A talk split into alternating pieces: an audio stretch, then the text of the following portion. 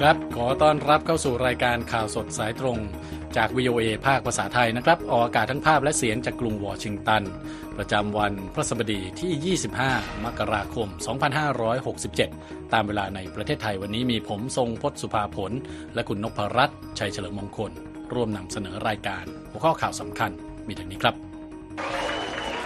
ทรัมป์กลุ่มชัยไม่ผิดโผ ขณะที่เฮลี่ได้เสียงเกินคาดในการเลือกตั้งขั้นต้น รัฐนิวแฮมป์เชอร์ สื่อนอกเกาะติดผลวินิจฉัยคดีพิธาถือหุ้นไอทีวีอิสราเอลถล่มค่ายผู้ลี้ภัย UN ในฉนวนกาซาและวันพิษคดีฉาวกระเป๋าดิออร์ฉุดคะแนนเสียงประธานาธิบดีเกาหลีใต้ ในส่วนเสริมข่าววันนี้นะครับ มีรายงานตรวจสอบข่าว กลุ่มฮูตีซื้อใจจีนรัสเซีย ด้วยคำมั่นจะไม่โจมตีเรือของสองมหาอำนาจจริงหรือไม่ ส่งท้ายกันวันนี้นะครับ อังกฤษผุดไอเดียล้ำเสพงานศิลป์ส่งผลต่อสมองแบบเรียลไทม์ได้อย่างไร ติดตามรายงานเหล่านี้ได้จาก VOA ภาคภาษาไทย กรุงวอชิงตันครับ ครับเมื่อคืนวันนี้นะครับ คุณนพรัตน์ก็เราที่นี่นะฮะ มีการเลือกตั้งขั้นต้นของพรรครีพับลิกันที่รัฐนิวแฮมป์เชอร์นะครับ ผลการเลือกตั้งวันนี้คุณนพรัตน์จะมีรายงาน ครับ ก็อาจจะได้ยินกันแล้วนะครับ คืออดีตประธานาธิบดีโดนัลด์ทรัมป์นะครับ เป็นผู้กุมชัยในศึกเลือกตั้งขั้นต้นที่รัฐนิวแฮมเชอร์ โดยไม่ผิดโผครับ ขณะที่นิกกี้เฮลี่อดีตผู้ว่าการรัฐเซาท์แคโรไลนาก็ยังประกาศจะยืนหยัดเพื่อชิงตั๋วเป็นตัวแทนพรรครีพับลิกันไปลงชิงชัยเลือกตั้งประธานาธิบดีในช่วงปลายปีต่อไปครับ หลังจากได้เสียงสนับสนุนในรัฐนี้มากกว่าที่นักวิเคราะห์การเมืองคาดไว้นะครับ ผลการเลือกตั้งขั้นต้นในรัฐนิวแฮมเชอร์เมื่อวันอังคารพบว่า ทรัมป์ได้เสียงสนับสนุน 54%ขณะที่เฮลี่ได้ไป 45%ครับ หลังจากการนับคะแนนดำเนินไปได้ 56%ซึ่งถือว่าเพียงพอแล้วสำหรับทรัมป์ในการประกาศชัยชนะในรัฐนี้ นี่เป็นชัยชนะของทรัมป์ในรัฐที่ 2 ติดต่อกันครับ หลังจากก่อนหน้านี้คว้าชัยในการเลือกตั้งขั้นต้นที่รัฐไอโอวาแล้วก็เป็นการเพิ่มโอกาสของเขาสำหรับนัดล้างตากับประธานาธิบดีโจไบเดนในการเลือกตั้งประธานาธิบดี ในวันที่ 5 พฤศจิกายนนะครับฝั่งเฮลี่ได้กล่าวกับผู้สนับสนุนของเธอในค่ำวันอังคารนะครับว่าได้แสดงความยินดีกับทรัมป์ในการคว้าชัยที่รัฐนิวแฮมป์เชอร์และแม้ว่าทรัมป์จะเคยกล่าวว่าศึกนี้จะสิ้นสุดลงในการเลือกตั้งขั้นต้นเมื่อวันอังคาร แต่เฮลี่ก็ประกาศย้ำว่าจะสู้ต่อไป โดยกล่าวว่าศึกนี้ยังไกลกว่าจะถือว่าสิ้นสุด และว่ายังมีอีกหลายสิบรัฐที่ต้องไปต่อและจุดหมายคือ South Carolina ครับ ด้านทรัมป์กล่าวกับผู้สนับสนุนว่าเฮลี่มีค่ำคืนที่เลวร้าย และเธอก็ดูชื่นมื่นเกินไปในคำกล่าวของเธอเมื่อค่ำคืนวันอังคาร ทีมหาเสียงของเฮลี่ระบุว่าเธอจะสู้ศึกเลือกตั้งครั้งนี้ต่อไปจนถึงวัน Super Tuesday 5 มีนาคมที่ 16 รัฐ ทั่วสหรัฐจะมีการเลือกตั้งในวันเดียวกันนะครับ ทั้งนี้รัฐเซาท์แคโรไลนาคือสนามการเลือกตั้งครั้งต่อไปต้องจับตาดูครับ ในวันที่ 24 กุมภาพันธ์ขณะที่ จะมีการประกาศตัวแทนพรรครีพับลิกันลงชิงตำแหน่งประธานาธิบดีอย่างเป็นทางการ ที่การประชุมใหญ่ของพรรคในเดือนกรกฎาคม ส่วนพรรคเดโมแครตจะมีการประชุมใหญ่ในเดือนสิงหาคมนะครับ คุณทรงพจน์ครับทาง VOA ภาคภาษาไทยก็จะมีการเกาะติดนะครับการเลือกตั้งสหรัฐตลอดปีนี้นะฮะทั้งการเลือกตั้งขั้นต้นของพรรครีพับลิกันนะครับแล้วก็การเลือกตั้งประธานาธิบดีในช่วงปลายปีด้วยนะครับ อีกเรื่องหนึ่งที่เราเกาะติดมาตลอดก็คือสถานการณ์สงครามในครับ ฉนวนกาซานะครับ ล่าสุดมีรายงานผู้เสียชีวิตอย่างน้อย 9 คนบาดเจ็บ5เอ่อ75 คนนะครับ จากเหตุโจมตีของอิสราเอล ที่ศูนย์ฝึกอบรมแห่งสหประชาชาติ ในเมืองคานยูนิสของกาซานะครับ ซึ่งเป็นที่พักพิงของชาวปาเลสไตน์พลัดถิ่น 800 ชีวิตด้วยกัน ตามการเปิดเผยของสหประชาชาติ กองทัพอิสราเอลรายงานการรุกคืบในการสู้รบที่กาซาในสงครามครั้งนี้นะครับที่กำลังก้าวเข้าสู่เดือนที่ 4 ทางด้านทางการปาเลสไตน์เผยแพร่วิดีโอแสดงให้เห็นกลุ่มควันดำพวยพุ่งขึ้นสู่ท้องฟ้า เหนืออาคารของศูนย์ฝึกอบรมสหประชาชาติในคานยูนิสเมื่อวันพุธนะครับ เจ้าหน้าที่ปาเลสไตน์ระบุว่ากองทัพอิสราเอลตัดขาดการเข้าถึงโรงพยาบาลหลักทางตอนใต้ของกาซาและปิดเส้นทางเข้าออกสำคัญของผู้คนนับแสนชีวิตที่พยายามจะอพยพเข้าไปในคานยูนิส จากการต่อสู้อันดุเดือดทางตอนกลางและตอนเหนือของกาซาฟิลิปเป้ลัซซารินีข้าหลวงใหญ่สำนักงานบรรเทาทุกข์และจัดหางานแห่งสหประชาชาติ กล่าวนะครับว่าการออกออกประณามการโจมตีของอิสราเอลนะครับและว่าตัวเลขผู้เสียชีวิตอาจเพิ่มสูงขึ้นอีก โดยก่อนหน้านี้อิสราเอลระบุว่ากองทัพได้โจมตีทางอากาศและภาคพื้นดินทั่วกาซาในวันพุธ ระหว่างที่ได้เตือนประชาชนที่อาศัยในเมืองคานยูนิสให้อพยพนะครับ ซึ่งเป็นคำสั่งล่าสุดที่อิสราเอลอ้างว่าเป็นการปกป้องพลเรือนผู้บริสุทธิ์จากการสู้รบ แต่ด้วยภาวะสงครามที่มุ่งหน้าลงไปทางตอนใต้ของกาซาและประชาชนในพื้นที่อพยพไปเกือบทั้งหมด จึงแทบไม่เหลือที่ปลอดภัยสำหรับประชาชนในกาซาอีกแล้วนะครับขณะเดียวกันการเจรจาก็ยังคงดำเนินต่อไปนะครับเพื่อให้บรรลุข้อตกลงหยุดยิงชั่วคราว รอบใหม่เป็นเวลา 30 วัน เพื่อแลกกับอิสราเอลให้ปล่อยตัวประกันที่ฮามาสจับตัวไปนะครับและนักโทษปาเลสไตน์ที่ทางอิสราเอลควบคุมตัวอยู่ รวมทั้งเปิดทางให้มีการจัดส่งความช่วยเหลือด้านมนุษยธรรม เข้าไปในกาซามากขึ้นอีกด้วยนะครับ คุณนพรัตน์ครับ จากที่ตะวันออกกลางนะครับ ไปกันที่ยุโรปกันต่อครับรัสเซียกล่าวหายูเครนในวันพุธว่าตั้งใจยิงเครื่องบินขนส่งเฉลยศึก ชาวยูเครน65 คนครับ ขณะที่นำไปส่งแลกเปลี่ยนตัวเชลยศึกทำให้มีผู้เสียชีวิตรวมทั้งหมด 74 รายตามการรายงานของรอยเตอร์ครับ กระทรวงกลาโหมรัสเซียระบุว่ามีลูกเรือชาวรัสเซีย 6 ราย และทหารรัสเซียอีก 3 นายอยู่บนเครื่องบินลำเลียงพลของกองทัพรุ่นอิลยูชินที่ถูกยิงตกที่แคว้นเบลโกรอดใกล้กับชายแดนยูเครนครับแถลงการณ์กระทรวงกลาโหมรัสเซียระบุว่าผู้นำของยูเครนทราบดีสืบเนื่องจากแนวทางปฏิบัติที่ตกลงกันกำลังพลของยูเครนจะถูกลำเลียงด้วยเครื่องบินขนส่ง ไปยังสนามบินที่เบลโกรอดวันนี้เพื่อแลกเปลี่ยนเชลยศึก และระบุด้วยว่า ด้วยการกระทำอันเป็นการก่อการร้ายนี้ ผู้นำยูเครนได้เผยโฉมหน้าอันแท้จริงโฉมหน้าที่ไม่ใยดีกับชีวิตของพลเรือนของตนครับ กระทรวงการต่างประเทศของรัสเซียกล่าวด้วยว่าการโจมตีดังกล่าวถือเป็นการกระทำที่ป่าเถื่อนมิไคโลโพโดลยักที่ปรึกษาประธานาธิบดียูเครนกล่าวกับรอยเตอร์ว่าความเห็นจะออกมาหลังจากนี้ไม่นาน เวลานี้คือสิ่งที่เราต้องการเพื่อศึกษาข้อมูลทั้งหมด วิดีโอที่โพสต์ในแอปพลิเคชัน Telegram โดยช่องบาซาที่สัมพันธ์กับความมั่นคงของฝ่ายความมั่นคงของรัสเซียแสดงให้เห็นภาพ อากาศยานขนาดใหญ่ตกลงในหมู่บ้านยาโบโนโวของภูมิภาคเบลโกรอด และเกิดเปลวเพลิงขนาดใหญ่ครับ โดยรอยเตอร์สามารถยืนยันว่าวิดีโอดังกล่าวเป็นของจริง กระทรวงกลาโหมยูเครนไม่ได้ตอบรับขอการขอความเห็นของรอยเตอร์ในทันทีนะครับ แต่ว่าสำนักข่าว Interfax ยูเครนรายงานข้อความจากกระทรวงว่า ยังไม่มีข้อมูลที่น่าเชื่อถือ แต่หากมีข้อมูลแล้วจะแจ้งให้ทราบครับ อันเดรคาร์ตาโปลอฟนายพลเกษียณอายุราชการที่ปัจจุบันเป็นสมาชิกสภานิติบัญญัติรัสเซียกล่าวในรายการโทรทัศน์ของช็อตว่าเป็นไปไม่ได้ที่ยูเครนจะแยกแยะเครื่องบินขนส่งออกจากเครื่องบินทหารไม่ได้ จึงมองว่าการโจมตีดังกล่าวเกิดขึ้นโดยตั้งใจนะครับรอยเตอร์ยังไม่สามารถยืนยันได้ว่าใครอยู่บนเครื่องบินที่ถูกยิงตก แต่หากเป็นไปตามที่รัสเซียกล่าวอ้าง เหตุการณ์นี้จะเป็นเหตุการณ์ที่นองเลือดที่สุดที่เกิดขึ้นในแผ่นดินรัสเซียตั้งแต่สงครามยูเครนเกิดปะทุปะทุขึ้นมานะครับ วยาเชสลาฟแกลดคอฟผู้ว่าการแคว้นเบลโกรอดกล่าวว่าเครื่องบินดังกล่าวตกลงในเขตโคโรชานสกี้ทางตะวันตกเฉียงเหนือของเบลโกรทางตะวันออกเฉียงเหนือของเบลโกรอดนะครับและมีผู้โดยสาร 74 คนเสียชีวิตทั้งหมด โดยทีมสืบสวนและเจ้าหน้าที่กำลังทำงานในที่เกิดเหตุอยู่ครับคุณสงพจน์ ครับอีกประเด็นหนึ่งที่เกี่ยวกับยุโรปนะครับทางนายกรัฐมนตรีของฮังการีได้ออกมายืนยันอีกครั้งนะครับที่จะสนับสนุนสวีเดน ให้เข้าร่วมในองค์การนาโต หลังจากที่เมื่อวานนี้ทางตุรกีได้ออกมาประกาศสนับสนุนไปแล้วนะครับ นายกรัฐมนตรีฮังการีวิกเตอร์ออร์บานต่อสายตรงพูดคุยกับเจนส์สโตลเทนเบิร์กเลขาธิการนาโตเกี่ยวกับเรื่องนี้ และโพสต์ของนายกรัฐมนตรีฮังการีในสื่อสังคมออนไลน์ X เมื่อวันพุธก็บอกว่า ผมขอยืนยันว่ารัฐบาลฮังการีสนับสนุนการเป็นสมาชิกนาโตของสวีเดน ผู้นำฮังการีเสริมนะครับ ว่าตนได้กล่าวกับเลขาธิการนาโต้ด้วยว่าจะขอให้รัฐสภาฮังการีโหวตสนับสนุนการเข้าเป็นสมาชิกนาโต้ของสวีเดน และลงมติรับรองสวีเดนในการประชุมสภาครั้งต่อไปนะครับทางด้านสโตลเทนเบิร์กก็ระบุผ่านสื่อสังคมออนไลน์ X เช่นกันบอกว่าผมรอคอยที่จะเห็นมติรับรองในสภาโดยเร็วที่สุด และว่าการพูดคุยทางโทรศัพท์ กับนายกรัฐมนตรีฮังการีนั้น เห็นได้ชัดเจนว่าออเบิร์นและรัฐบาลของเขาสนับสนุนสวีเดนนะครับท่าทีของฮังการีนี้มีขึ้นหลังจากเมื่อวันอังคารตุรกีมีมติสนับสนุนการเป็นสมาชิกนาโตของสวีเดนเช่นกันและเป็นการปลดล็อกอุปสรรคด่านสำคัญในการเข้าสู่พันธมิตรทางทหารของสวีเดนนะครับ ซึ่งเคยเป็นประเทศที่ยึดแนวทางไม่ฝักใฝ่ฝ่ายใดนั่นเองนะครับ ยังเป็นเรื่องของผลพวงนะฮะครับจากสงครามที่เกิดขึ้นในตะวันออกกลางนะครับครับคือเรื่องของการโจมตีเรือสินค้าในทะเลแดง ซึ่งที่ผ่านมานะครับ กลุ่มฮูตีในเยเมนก็ออกมายอมรับ ความรับผิดชอบว่าครับเป็นผู้โจมตี แล้วก็เอ่อเรื่องนี้ก็สร้างความปั่นป่วนให้กับการค้าโลกไม่น้อยเลยทีเดียวนะครับ แต่กลุ่มฮูตีก็ยืนยันว่าตนจะไม่แตะต้องเรือที่ไม่เกี่ยวข้องกับอิสราเอลเป็นอันขาด โดยหวังที่จะซื้อใจจีนกับรัสเซียนะครับ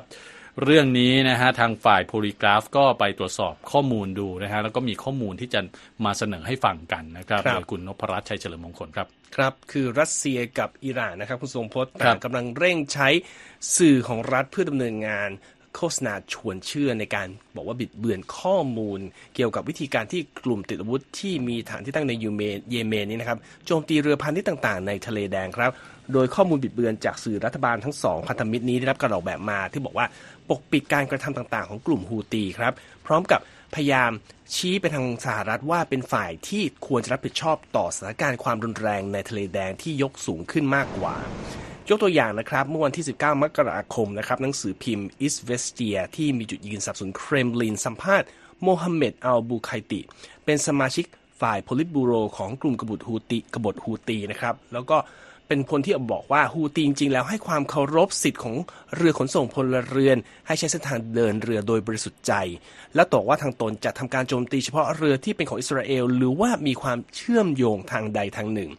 คนนี้ยังบอกด้วยนะครับว่าสหรัฐและอังกฤษเนี่ยซึ่งก็ร่วมมือกันตอบโต้กลุ่มฮูตีที่โจมตีโจมตีเรือต่างๆนะครับจะไม่สามารถใช้เส้นทางเดินเรือผ่านทะเลแดงได้ แล้วบอกว่าแต่ว่ากรณีประเทศอื่นๆ ซึ่งรวมถึงจีนและรัสเซียเนี่ย ทางกลุ่มเนี่ยจะไม่คุกคามเรือของประเทศเหล่านี้เลย ทางโพลิกราฟตรวจสอบแล้ว ถือว่าอันนี้เป็นการให้เท็จความเท็จนะครับคุณสงพจน์อืมฮะก็ต้องมีการขยายความกันนะครับแต่ว่าเรื่องของการโจมตีเรือสินค้าในทะเลแดงเนี่ยเราได้ยินกันมาครับระยะหนึ่งแล้วนะครับ มีการตรวจสอบไหมครับว่าเป้าหมายของกลุ่มฮูตีในการโจมตีเรือสินค้าเหล่านี้คืออะไรครับมีการตรวจสอบย้อนหลังไปดูนะครับ ก็อย่างที่เราบอกว่ามีการเริ่มโจมตีเรือต่างๆ ที่แล่นผ่านทะเลแดงมา ตั้งแต่เกิดสงครามในกาซานะครับเมื่อย้อนไปถึง 19 พฤศจิกายนปีที่แล้วนะครับ ก็เป็นครั้งแรกที่ทางฮูตีเนี่ยเริ่มทำการโจมตีเพื่อบอกว่าจะแสดงความเป็นหนึ่งใจเดียวกันกับชาวปาเลสไตน์แล้วก็ต่อต้านอิสราเอลครับตรวจสอบดูแล้วเรือหลายลำถูกโจมตีไม่ได้เกี่ยวข้องกับอิสราเอลอังกฤษหรือสหรัฐเลย แล้วก็หลายลำไม่ได้จะแล่นไปอิสราเอลด้วยซ้ำนะครับคุณทรงพจน์ก็ค่อนข้างสุ่มฮะสุ่มโจมตีว่าอย่างนั้นครับเขาบอกว่า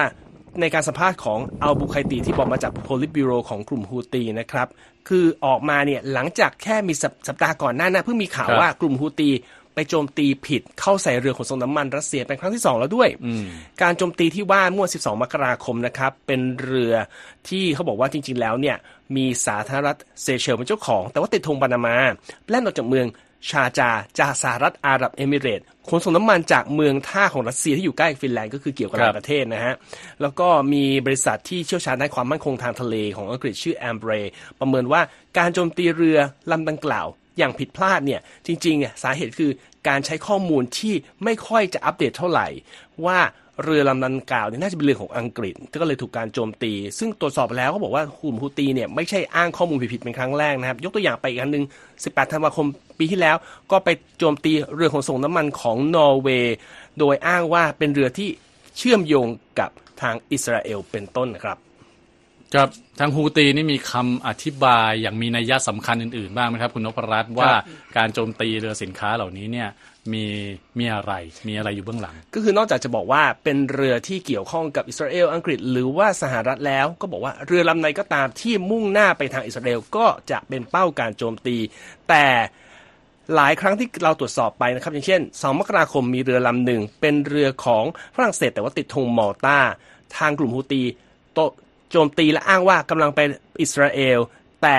ทางเรือดังกล่าวบอกว่าเปล่ากำลังจะไปอียิปต์ไม่ได้ไปอิสราเอลเป็นต้น แล้วก็มีเรือของสวิตเซอร์แลนด์ที่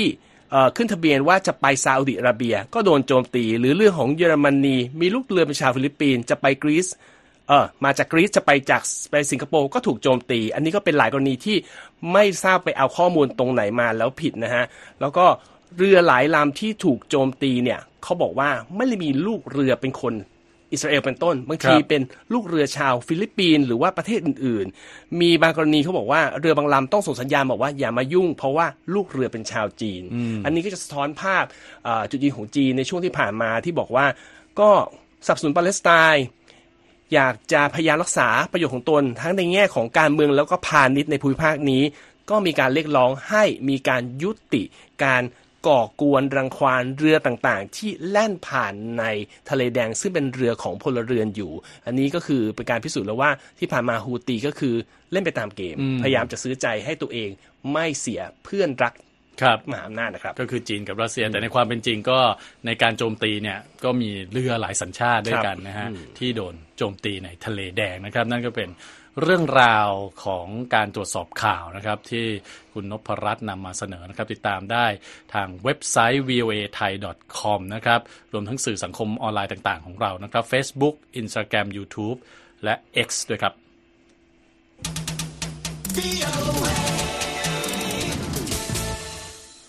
ฟังข่าวเกี่ยวกับการเมืองไทยกันบ้างสั้นๆนะครับ คุณนพรัตน์ สื่อต่างประเทศหลายสำนักวันนี้นะฮะเกาะติดกรณีที่สารรัฐธรรมนูญมีคำวินิจฉัยนะครับ ว่านายพิธาลิ้มเจริญรัตไม่ได้ฝ่าฝืนกฎการเลือกตั้งในการถือหุ้นบริษัทที่ประกอบกิจการสื่อ ระหว่างที่ลงสมัครรับเลือกตั้งสสบัญชีรายชื่อ ซึ่งก็เคลียร์ทางให้เขากลับเข้าไปปฏิบัติหน้าที่ในสภาและอาจกลับมาเป็นผู้นำพักก้าวไกลอีกครั้งนะครับ AP Reuters The New York Times รายงานตรงกันนะครับว่าพิธานักการเมืองชื่อดังนั้น ไม่ได้ละเมิดกฎหมายการเลือกตั้งและยังสามารถรักษาเก้าอี้สสในสภาได้ ส่วนสื่อ Deutsche Welle นะครับ รายงานว่านายปัญญาอุชาชน ตุลาการศารรัฐธรรมนูญ ระบุว่าบริษัทไอทีวีไม่ได้ดำเนินกิจการสื่อในช่วงที่นายพิธาสมัครรับเลือกตั้งสสและว่าการถือหุ้นเหล่านี้ไม่ได้ถือว่าผิดกฎหมายดดังนั้นสมาชิกภาพของสมาชิกสภาผู้แทนราษฎรของผู้ถูกร้องไม่สิ้นสุดลงนะครับ ที่ผ่านมาพักก้าวไกลก็ยืนยันนะครับว่าคดีดังกล่าวมีแรงจูงใจทางการเมือง โดยกลุ่มอนุรักษ์นิยมที่ต้องการปิดเส้นทางสู่เก้าอี้นายกรัฐมนตรีของนายพิธานั่นเอง โดยหลังจากนี้ก็ต้องติดตามกันต่อนะครับในวันที่ 31 มกราคมสำหรับอนาคตของพักก้าวไกลในประเด็นแก้กฎหมาย อาญามาตรา 112 ที่สารรัฐธรรมนูญมีกำหนดลงมติดังกล่าวในช่วงปลายเดือนนะฮะซึ่งหากสารรัฐธรรมนูญตัดสินว่าเป็นการใช้สิทธิ์ หรือเสรีภาพเพื่อล้มล้างการปกครองระบอบประชาธิปไตย อันมีพระมหากษัตริย์ทรงเป็นประมุขพรรคก้าวไกลก็มีความเสี่ยงที่จะถูกยุบพรรคนั่นเองนะครับ มีความเห็นของนักวิเคราะห์นะครับคุณนพรัตน์ครับปีเตอร์มัมฟอร์ดผู้เชี่ยวชาญด้านเอเชีย และอาเซียนจากยูเรเซียกรุ๊ปให้ทัศนะกับบลูมเบิร์กว่านี่เป็นเพียงเพียงแค่หนึ่งในอีกหลายคดีสำหรับพรรคก้าวไกล แล้วก็บอกด้วยว่าทั้งพิธาและพักก็ไม่อาจแน่ใจได้นะครับว่า จะรอดพ้นจากวิกฤตเหล่านี้แล้วหรือยังนะครับครับอ่ามีความเห็นนักวิเคราะห์ด้วยนะฮะสำหรับกรณีนะฮะเรื่องของการเมืองไทยที่ครับเอ่อเรื่องของคุณพิธานะฮะลิมเจริญรัตน์ครับ จากครับเรื่องการเมืองไทยมาดูการเมืองเกาหลีใต้บ้างครับครับมีข่าวเช้าเกิดขึ้นติดกับเอ่อประเด็นแบรนด์หรูนะครับเรื่องเรื่องคือมีภาพจากกล้องวงที่ถูกซ่อนไว้ไม่กล้องวงจรปิดแสดงให้เห็นว่าสุภาพสตรีหมายเลขหนึ่งของเกาหลีใต้ได้รับกระเป๋าหรู คริสเตียนดีออเป็นของขวัญนะครับ ก็สร้างคำวิพากษ์วิจารณ์เป็นกรณีอื้อฉาวให้กับประธานาธิบดียุนซุกยอและพรรคของเขานะครับ ก่อนจะมีการเลือกตั้งใหญ่ในเดือนเมษายนนี้ครับ โดยสมาชิกบางคนของพรรคพลังประชาชนหรือว่า People Power Party มีการขอให้ประธานาธิบดียูและภรรยาคิมคอนฮีออกมาขอโทษประชาชนในเหตุการณ์ที่สื่อเกาหลีใต้ เรียกว่าเป็นคดีเฉาวกระเป๋าดีออครับ และยอมรับว่าการรับกระเป๋านั้นเป็นของเออรับมาเป็นของขวัญนะฮะเป็นสิ่งที่ไม่สมควร อย่างไรก็ตามครับ ทั้งตัวประธานาธิบดียูและภรรยารวมทั้งสำนักงานประธานาธิบดีเกาหลีใต้ก็ยังคงนิ่งเงียบเรื่องนี้ครับนักวิเคราะห์หลายคนชี้ว่า ประธานาธิบดียูและพรรค PPP เนี่ยนะครับอาจเผชิญความเสี่ยงที่จะสูญเสียคะแนนเสียงในการเลือกตั้งเดือนเมษายนก็ได้ นักวิเคราะห์บางคนบอกว่าการที่สุภาพสตรีหมายเลขหนึ่งยอมรับกระเป๋าดิออร์ใบละ 3 ล้านวอน หรือประมาณแปดหมื่นบาทของขวัญนะครับ ถือเป็นการละเมิดกฎหมายต่อต้านการติดสินบนของเกาหลีใต้ แต่ว่าผู้สนับสนุนของประธานาธิบดียูนแก้ต่างครับว่าคิมมาตกเป็นเหยื่อของการถูกวางยาทางการเมือง เพื่อจัดฉากเรื่องนี้ขึ้น ย้อนกลับไปเกิดอะไรขึ้นครับ เมื่อเดือนพฤศจิกายนปีที่แล้ว มีวิดีโอชิ้นหนึ่งที่เผยแพร่ทาง YouTube แสดงให้เห็นบาทหลวงชาวอเมริกันเชื้อสายเกาหลี คนหนึ่งมอบกระเป๋าดังกล่าวให้กับคิมกอนฮี ซึ่งมีการถ่ายไว้ด้วยกล้องที่ซุกซ่อนไว้ด้วยรายงานข่าวระบุว่าบาทหลวงที่ชื่ออับราฮัมชอยผู้นี้มีความเชื่อมโยงกับเกาหลีเหนือในด้านการแลกเปลี่ยนทางศาสนา แล้วก็เป็นผู้สนับสนุนให้เกาหลีใต้ร่วมมือกับเกาหลีเหนือด้วย โดยเขาสัมภาษณ์กับรอยเตอร์ว่าเขาต้องการพบกับคิมด้วยการใช้สินค้าหรูหราราคาแพงเป็นสะพานเชื่อมนะครับ ก่อนหน้านี้สุภาพสตรีหมายเลขหนึ่งของเกาหลีใต้ก็เคยถูกกล่าวหาว่าปั่นหุ้นมาแล้วเมื่อ 12 ปีก่อนนะครับ เดือนที่แล้วรัฐบาลเกาหลีใต้ก็เพิ่งลงมติให้มีการแต่งตั้งอัยการพิเศษรื้อฟื้นคดีขึ้นมาตรวจสอบด้วยนะครับ มาดูเรื่องผลสำรวจของประชาชนกันบ้างนะครับ คุณทรงพจครัน์บ YTN เป็นสื่อของเกาหลีใต้ในสัปดาห์นี้พบว่าประชาชน 69%ต้องการให้ประธานาธิบดียูนออกมาอธิบายจุดยืนของตนในเรื่องนี้ ขณะที่ผลสำรวจของ News Tomato เมื่อเดือนธันวาคมระบุว่าประชาชน 53%เชื่อว่าคิมกระทำการไม่เหมาะสม แต่ว่า 27%ก็เชื่อว่าเธอเป็นเหยื่อการถูกวางยาทางการเมืองครับครับผมก็เรียกว่าคดีเช้ากระเป๋าดีออนะครัฮะบสะอาจจะสะเทือนคะแนนเสียงอืมของผู้นำเกาหลีใต้ก็เป็นได้นะฮะครับคุณนพรัตน์เนี่ยเป็นผู้เชี่ยวชาญเรื่องของอาหารอืมรู้จักแกงไก่อินเดียไหมชิคเก้นบัตเตอร์นะฮะ เคยทานบ้างฮะ อืมทำไมล่ะฮะเกิดอะไรขึ้นฮะ คือแกงไก่อินเดียนี่เป็นเมนูเก่าแก่ แล้วก็เป็นเมนูยอดนิยมของอินเดียเลยนะฮะ เป็นเมนูต้นๆเลย คือเว็บไซต์ Taste Atlas เนี่ยเขาบอกว่า butter chicken อย่างที่คุณนพรัตน์บอกเนี่ยนะฮะ อยู่ในอันดับที่ 43 ของอาหารที่ดีที่สุดในโลกนะฮะผู้จากผู้ให้ลงเอ่อผู้ให้คะแนนเนี่ยประมาณ 4 0 0 0 0 0 คนครับ แต่ว่าตอนนี้เนี่ยกำลังเป็นประเด็น เพราะว่าแกงไก่อินเดียนะฮะเนี่ยดูในวิดีโอนี่ครับก็ดูรูปร่างหน้ารับประทานนะฮะครับกลายเป็นประเด็นขึ้นโรงขึ้นศาลในอินเดียนะครับ เมื่อเครือพัตตาคารสองแห่งของอินเดีย กล่าวอ้างว่าเป็นเจ้าของต้นตำรับเมนูดังนี้นะครับ ครอบครัวเจ้าของเครือพัตตาคารขนาดใหญ่ของอินเดียโมตีมาฮาลในกรุงนิวเดลีนะครับ ที่มีบุคคลสำคัญมากมายเคยไปลิ้มลองทั้งอดีตประธานาธิบดีสหรัฐ ริชาร์ดนิกสันและก็อดีตนายกรัฐมนตรีคนแรกของอินเดียจาวาฮาราวเนรูก็เคยไปที่นั่นนะฮะเขาออกมากล่าวอ้างว่ากุนดานราวกุจราน ผู้ก่อตั้งพัตตาคารแห่งนี้เป็นผู้คิดค้นต้นตำรับแกงไก่ใส่เนยนี้ขึ้นมาเมื่อทศวรรษ 1930 นะครับครับ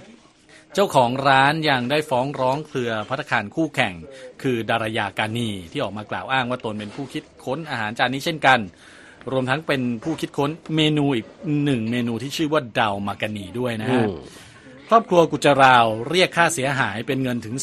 240,000 ดอลลาร์ เป็นเงินไทย8ล้าน4แสนบาทนะครับ แล้วก็กล่าวหาด้วยว่าร้านดารายากานีเรียนแบบทั้งหน้าเว็บไซต์ และก็ตกแต่งร้านก็เรียนแบบทางร้านของตนเองอีกด้วยนะฮะครับแต่แน่นอนนะฮะร้านดารายากานีเนี่ยก็ออกมาแก้ตัวนะฮะ ออกมาแก้ต่างว่าอย่างนั้นแล้วกัน บอกว่า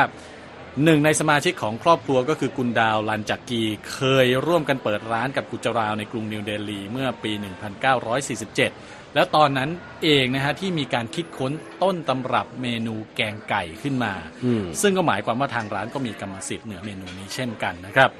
เรียกว่าเป็นศึกชิงต้นตำรับแกงไก่อืมซึ่งได้รับความสนใจอย่างมากจากประชาชนทั่วอินเดียนะครับสื่อครัโทบรทัศน์ต่างๆ ประโคมข่าวอย่างมากมาย แล้วก็มีการทำสารคดีพิเศษเกี่ยวกับประวัติความเป็นมาของแกงไก่ที่ว่านี้อีกด้วยนะครับครับใครที่เคยกินนะฮะก็ลองไปดูนะฮะว่าอร่อยอร่อยแค่ไหนสำหรับ butter chicken นะฮะครับไปฟังตลาดหุ้นในอเมริกากันบ้างคุณนพรัตน์ครับ ดาวโจนส์นะครับวันนี้เพิ่มลดลงนะฮะตกลงไป 99 จุดปิดที่ 37,806 จุด Standard Standard and Poor นะครับเพิ่มขึ้น 4 จุดปิดที่ 4,868 จุด และ NASDAQ เพิ่มขึ้น 56 จุดนะครับปิดที่ 15,482 จุด ราคาทองคำลดลง 0.60%นะครับปิดที่ 2,013 ดอลลาร์กับ 50 เซนต์ต่อออน ค่าเงินดอลลาร์สหรัฐนะครับ1ดอลลาร์แลกได้ 35 บาท 73 สตางค์ครับคุณผู้ฟังกำลังรับฟังข่าวสดสายตรงจาก VOA ภาคภาษาไทยครับ ส่งท้ายวันนี้นะครับเรามีเรื่องของอาการเสพงานศิลป์ที่บอกว่าให้ประโยชน์ต่อ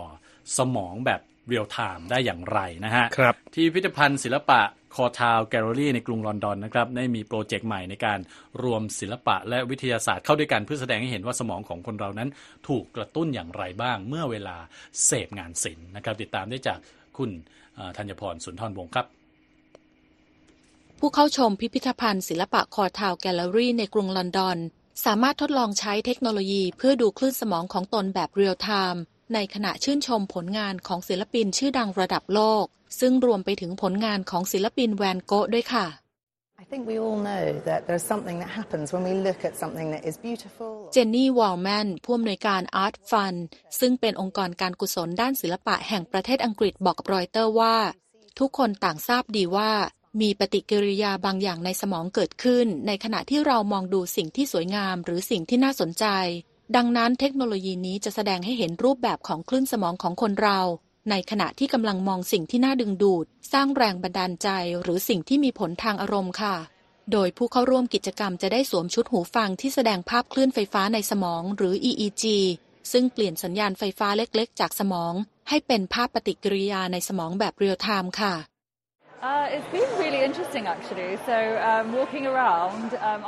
นายแพทย์ไวท์เฟริโซลีผู้มาเยี่ยมชมงานศิลปะแห่งนี้เป็นประจำกล่าวว่า เขาแค่มองดูภาพงานศิลปะไปตามปกติ แต่ภาพปฏิกิริยาของสมองบนหน้าจอที่เขามองเห็นนั้น เป็นสิ่งที่น่าอัศจรรย์มากนะคะ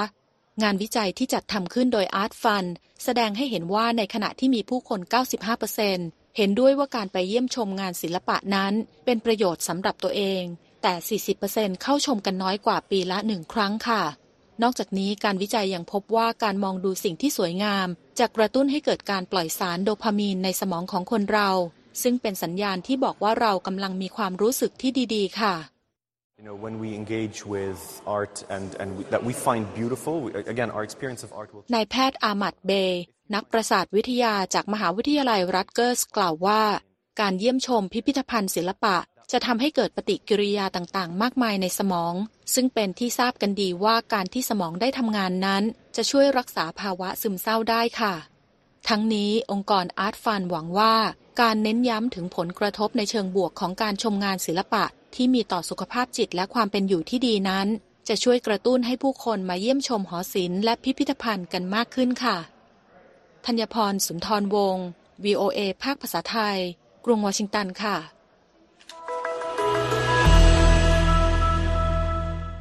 ครับเรื่องของประโยชน์จากการชมงานศิลปะนะครับส่งท้ายข่าวสดสายตรงจาก VOA ภาคภาษาไทย กรุงวอชิงตันวันนี้ ผมทรงพจน์สุภาผล และคุณนพรัตน์ชัยเฉลิมมงคล ขอลาไปก่อนครับ สวัสดีครับ สวัสดีครับ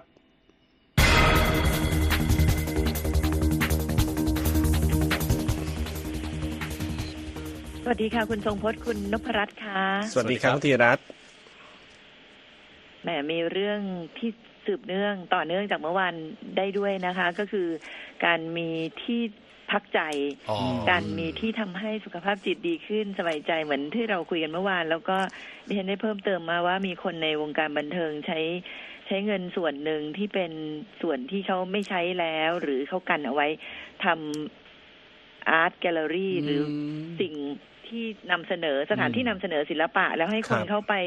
ชมฟรีเป็นที่ฮิวความรู้สึกเขาบอกแบบนั้นนะคะฮิวใจได้ด้วยอะไรทำนองเนี้ยค่ะ เหมือนแกลเลอรี่นี้เลยที่ชมแล้ว แล้วความรู้สึกดีขึ้นใช่ไหมคะ ใช่ครับคือคือเมื่อก่อนเราอาจจะเป็นแค่การพูดหรือว่าการรู้สึกนะ หรือครับว่าอะไรก็แล้วแต่ที่เกิดขึ้นกับจิตใจจะลงใจอะไรก็แล้วแต่แต่คราวเนี้ยเป็นการวัดผลทางวิทยาศาสตร์เลย เอาเอาอุปกรณ์มาวัดกันเลยว่าเอ่อ มีผลต่อคลื่นสมองอย่างไรนะฮะทำให้อารมณ์ดีขึ้นจะทำให้เกิดเอ่อความรู้สึกดีๆ ต่อการชมงานศิลปะแบบนี้ได้อย่างไร อันนี้ก็จะเป็นประโยชน์ครับก็เป็นการฮีลแบบหนึ่งแต่ว่าที่คุณค่ะธีรัตน์พูดแต่เมื่อวานผมก็ได้ยินแล้วนะฮะ พอจะบอกได้ไหมฮะท่านใดครับ เพราะเราอยู่ไกลบ้านเหลือเกินดาราท่านใดพูดชื่อเสียงท่านใดเหรอครับอ๋อดิฉันจำชื่อไม่ได้เลยฟังจาก ต้องบอกว่าชมจาก รายการรายการหนึ่งที่เป็นครับรายการบันเทิงครับเดี๋ยวจะไปหาดูราบ้างยคการัรบร้องข้ามกำแพงเนี่ยต้องไปอืมเดี๋ยวต้องไปดูเทปนะคะฮะว่าเขาใช้มีแบบนี้ด้วยแล้วฟังแล้วชื่นใจ ฟังแล้วชื่นใจเดี๋ยวหาโอกาสตอบคุณนพรัตน์นะครับเมื่อวานก็นั่งนึกเอ๊ะวงการไหนอ๋อเดี๋ยวจะหาโอกาสและมันทำให้มันตอบโจทย์ เรื่องสุขภาพจิตเนี่ย มันดีกว่าเดินผ่านสื่ออมแล้วได้ยินเสียงคนฆ่ากันข่าวอืมใครแทงใครในใช่ครอบครัวเต็มไปหมดเลย เนี่ยไปดูสิ่งเหล่านี้สุขภาพจิตดีขึ้นและทำเรื่องดีๆให้กับประเทศชาติดีกว่านะคะครับเห็นด้วยครับใช่แล้วก็ค่ะเอ่อเห็นด้วยเลยครับ คือเงยหน้าจากเอ่ออุปกรณ์หรือหน้าจอต่างอืมๆออกมาดูงานศิลปะออกมาดูอะไรบ้างใช่ก็จะเป็นการดีด้วยครับ ใช่ค่ะ ขอบคุณเรื่องราวกระตุ้นความรู้สึกและแรงบันดาลใจที่ดีจาก VOA นะคะ วันนี้คุณทรงพจน์คุณนพรัตน์และทีมงาน สวัสดีค่ะ สวัสดีครับสวัสดีครับ